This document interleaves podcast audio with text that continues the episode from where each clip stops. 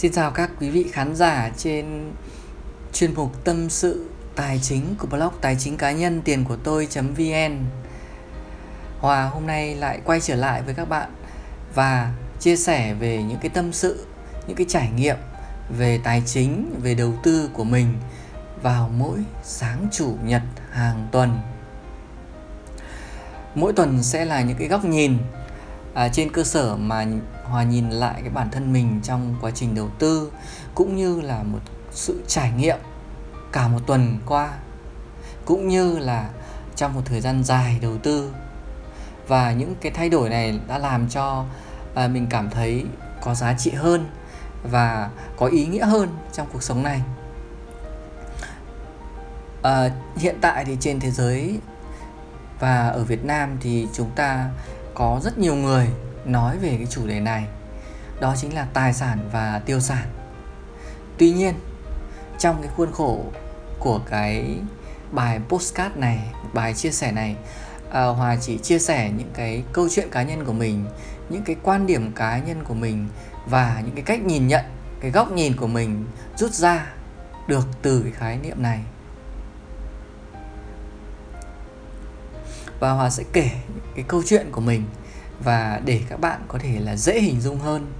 à, Vào năm hai không một hai thì à, mình cũng ra trường được khoảng hai năm, đi làm cũng có một chút tiền để dành gọi là tiết kiệm. Và cái hồi đó thì à, vẫn hay dùng cái chiếc điện thoại à, Nokia. Mình nhớ là cái Nokia à, một hai không hai ấy. Đấy, cái củ gạch và chỉ nhắn tin gọi điện thôi. Và sau khi cái hãng Samsung ấy, họ cho ra mắt một cái chiếc điện thoại, à, đó là Galaxy S ba. Đây là chiếc điện thoại khá là nổi bật tại cái thời điểm đó, à, và giá của nó là khoảng độ à, mười tám đến hai mươi triệu, nhớ khoảng như thế. Và nó có những cái chức năng như chụp ảnh hay là quay video rất là đẹp, cực đẹp luôn, rất là thật. Và thực sự là mình rất là thích nó và cũng mong muốn là được sở hữu nó và được sử dụng nó trong công việc của mình.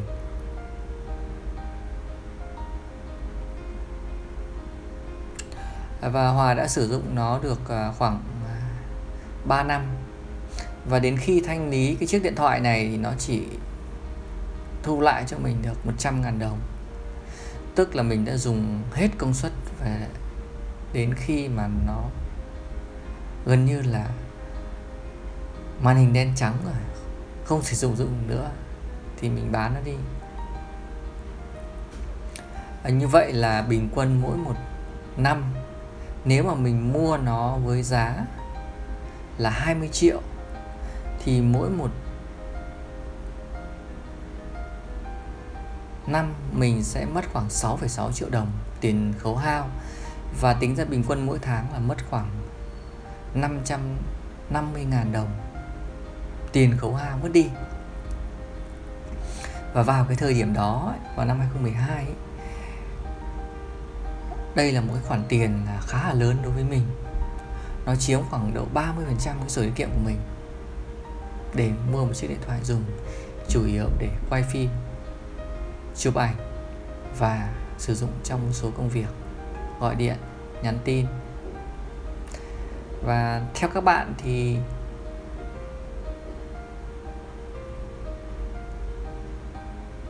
mình mua cái chiếc điện thoại này là đắt hay rẻ đối với cá nhân mình?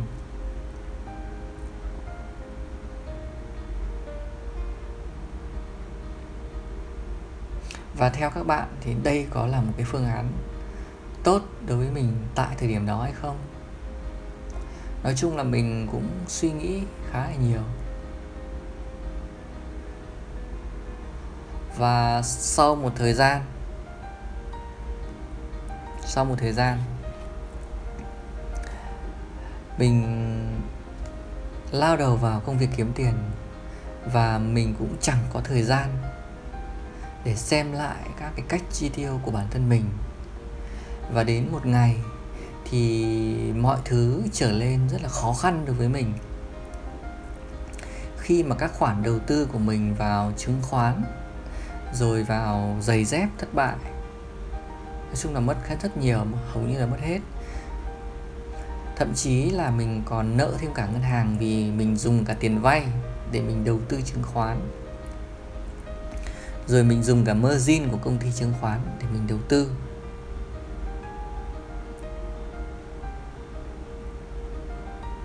Mình sẽ không đi sâu vào cái câu chuyện này.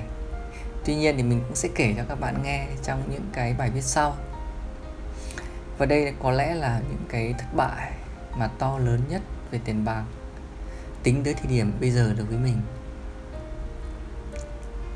Các bạn biết đấy, tức là từ một người đang có tiền mặt và trở về là thành người nợ ngân hàng.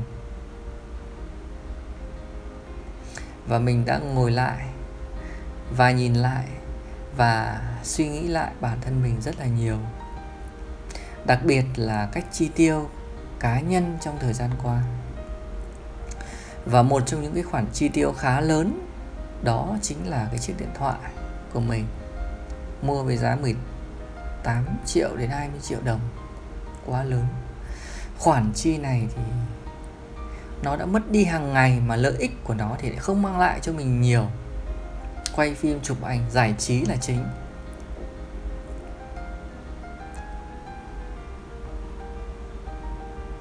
So với khoản tiền mà mình đang có, so với thu nhập của mình đang có thì nó khá là lớn.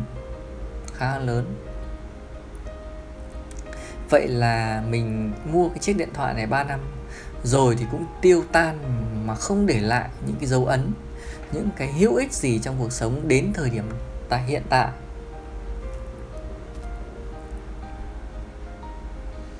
Và đến thời điểm bây giờ mình khẳng định là mình đã sai.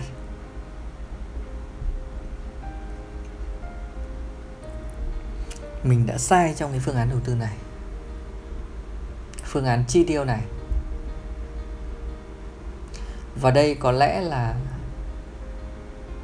một trong những cái nguyên nhân mà kìm hãm mình bấy lâu nay.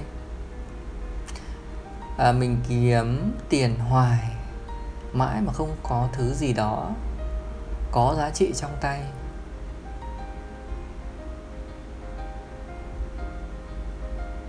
Vậy thì nếu có một cái cơ hội thứ hai cho mình với hai mươi triệu đồng này, mình sẽ làm gì, làm như thế nào với nó?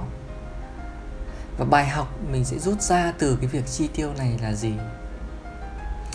Và Hòa đã tìm lời giải này cho mình trong cái việc tại sao nó lại kìm hãm sự thay đổi tài chính trong cá nhân mình.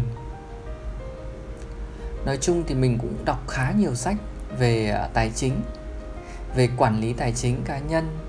Rồi mình cũng đi học về các cái khóa về đầu tư, về tài chính. Nói chung cũng khá nhiều, đọc khá nhiều sách. Và mình cũng trải nghiệm dần. Và trong số những cái tài liệu mà mình đọc thì mình nghe được một cái khái niệm khá là mới đối với mình. Đó là tiêu sản. Trước đây thì mình đánh đồng tất cả mọi thứ trong gia đình đó là tài sản. Nhưng mình đã sai hoàn toàn. Và sau bốn năm đại học, bốn năm ra trường, mình mới biết đến cái khái niệm này. Và mình đã giác ngộ thật sự khi được phân tích về các cái tiêu sản trong gia đình gồm những gì. Đây là một trong những cái nguyên nhân đầu tiên, gốc rễ mà kìm hãm sự phát triển tài chính của mình trong nhiều năm nay. Và Hòa gọi các cái tiêu sản là các cái sản phẩm vật chất mà không tạo ra dòng tiền dương và bị hao mòn theo thời gian. Dòng tiền dương ở đây là doanh thu do tài sản mang lại trừ đi chi phí cho tài sản đó như khấu hao bảo dưỡng, vân vân. Thì hầu hết các cái sản phẩm vật chất ở trong gia đình mình đều là tiêu sản. Điều hòa, tủ lạnh, tivi, giường tủ, xe máy, ô tô, vân vân.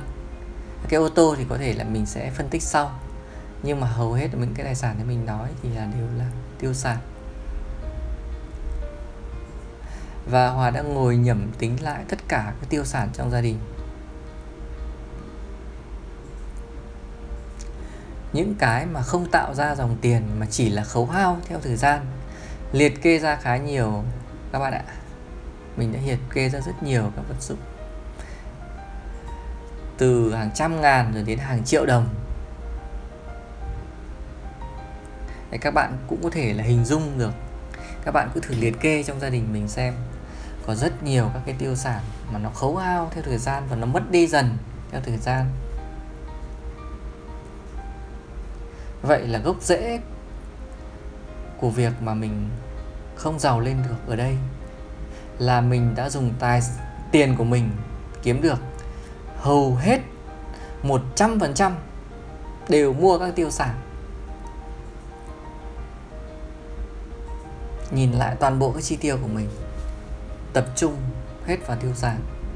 Rõ ràng là mình mất đi là đúng rồi. Các bạn có thấy đúng không ạ? Mình dùng tiền vào những cái, cái, cái sản phẩm vật chất mà nó sẽ khấu hao, rồi nó hao mòn, rồi nó mất dần đi, thì rõ ràng là tiền của mình cũng sẽ mất đi theo. Mình có thể được về cái công năng sử dụng, rồi các cái hữu ích cho mình, nhưng vô hình chung cuối cùng nó sẽ mất đi. Đấy, chiếc điện thoại của mình chụp ảnh, quay video, nghe gọi mười tám triệu cũng sẽ mất đi, đúng không ạ? Và một số các bài học mà Hòa đã rút ra được như sau. à, Thứ nhất là mình nên chi tiêu vào các cái vật dụng thật sự cần thiết trong gia đình. à, Nếu có thời gian thì bạn cũng nên à, tìm hiểu thêm cái cuốn Lối Sống Tối Giản của người Nhật. Và mình cũng đã đọc cái cuốn sách này rất là hay, rất là mới, tư duy cực mới luôn. Và mình thấy, tức là anh chàng thì anh cũng tiết kiệm, và ông anh ấy đã, đã, đã, đã, đã từ bỏ rất nhiều các cái, cái tài sản của mình xung quanh mình. Anh cũng từ bỏ các cái thói quen mua sắm theo kiểu là Là, là hứng lên thì mua, thích thì mua, chứ không nghĩ rằng là nó cần thiết cho mình. Rồi anh ấy bỏ đi để làm cho căn nhà nó rộng rãi hơn, rồi cho tinh thần của mình nó sẽ thoải mái hơn. Và có lẽ bạn đọc xong cuốn sách này thì bạn sẽ tìm ra được một câu trả lời cho mình, làm sao để sử dụng các cái vật dụng trong gia đình nó hiệu quả hơn.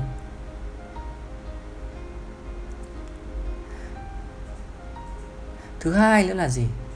Khi mình mua các vật dụng trong gia đình thì mình phải nghĩ rằng mua các vật dụng mà phù hợp với túi tiền của mình. Mình có mười triệu thì mình sẽ chỉ tiêu theo mười triệu thôi. Mình có hai mươi triệu thì mình sẽ tiêu theo kiểu hai mươi triệu.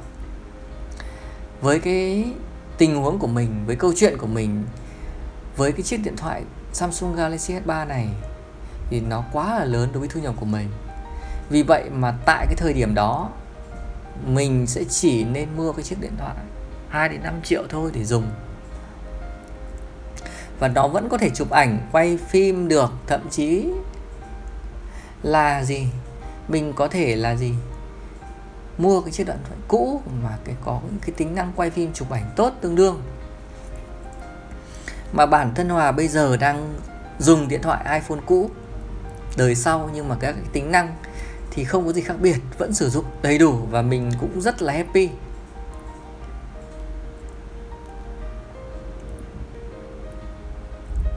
Bài học mà mình rút ra tiếp nữa là mình phải dành cái số tiền mình tiết kiệm được để mua các tài sản dòng tiền.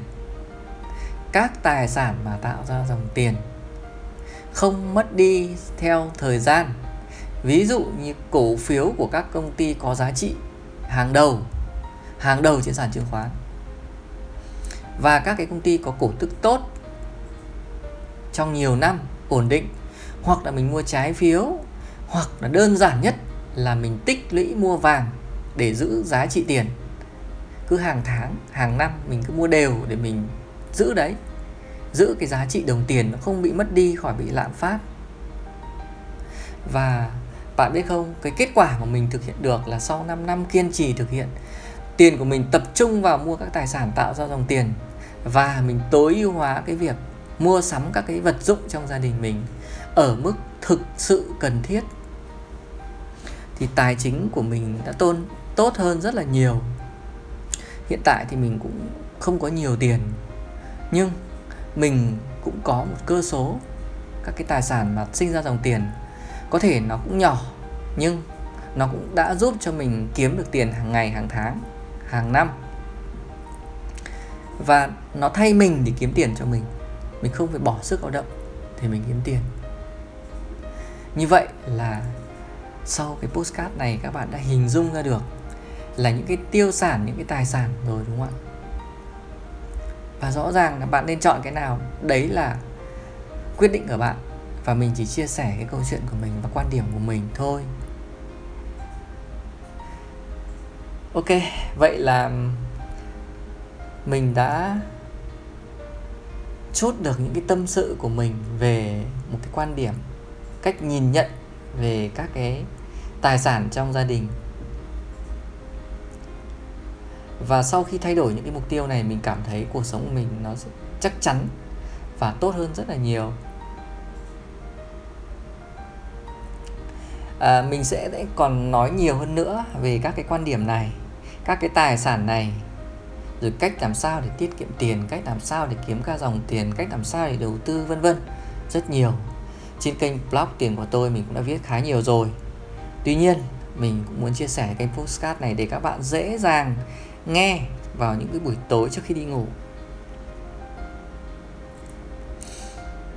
Mình sẽ post ở trên kênh như Apple Podcast này, uh, Apple Podcast này, hoặc là Spotify này, hay là Google Podcast này, đó, hoặc là trên uh, kênh Podspin thì mình đều post đó, và được update vào mỗi buổi sáng chủ nhật hàng tuần.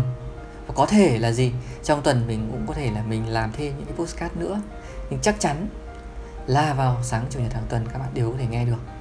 Các bạn đăng ký kênh thì các bạn sẽ được thông báo. Đấy, đăng trên các cái nền tảng đó thì các bạn sẽ được thông báo là có. Thôi mình cũng nói khá là nhiều rồi, và sẽ dành để hẹn các bạn vào cái tuần tới. Xin chào và hẹn các bạn, hẹn gặp lại các bạn. Chúc các bạn một ngày mới thật vui và nhiều năng lượng.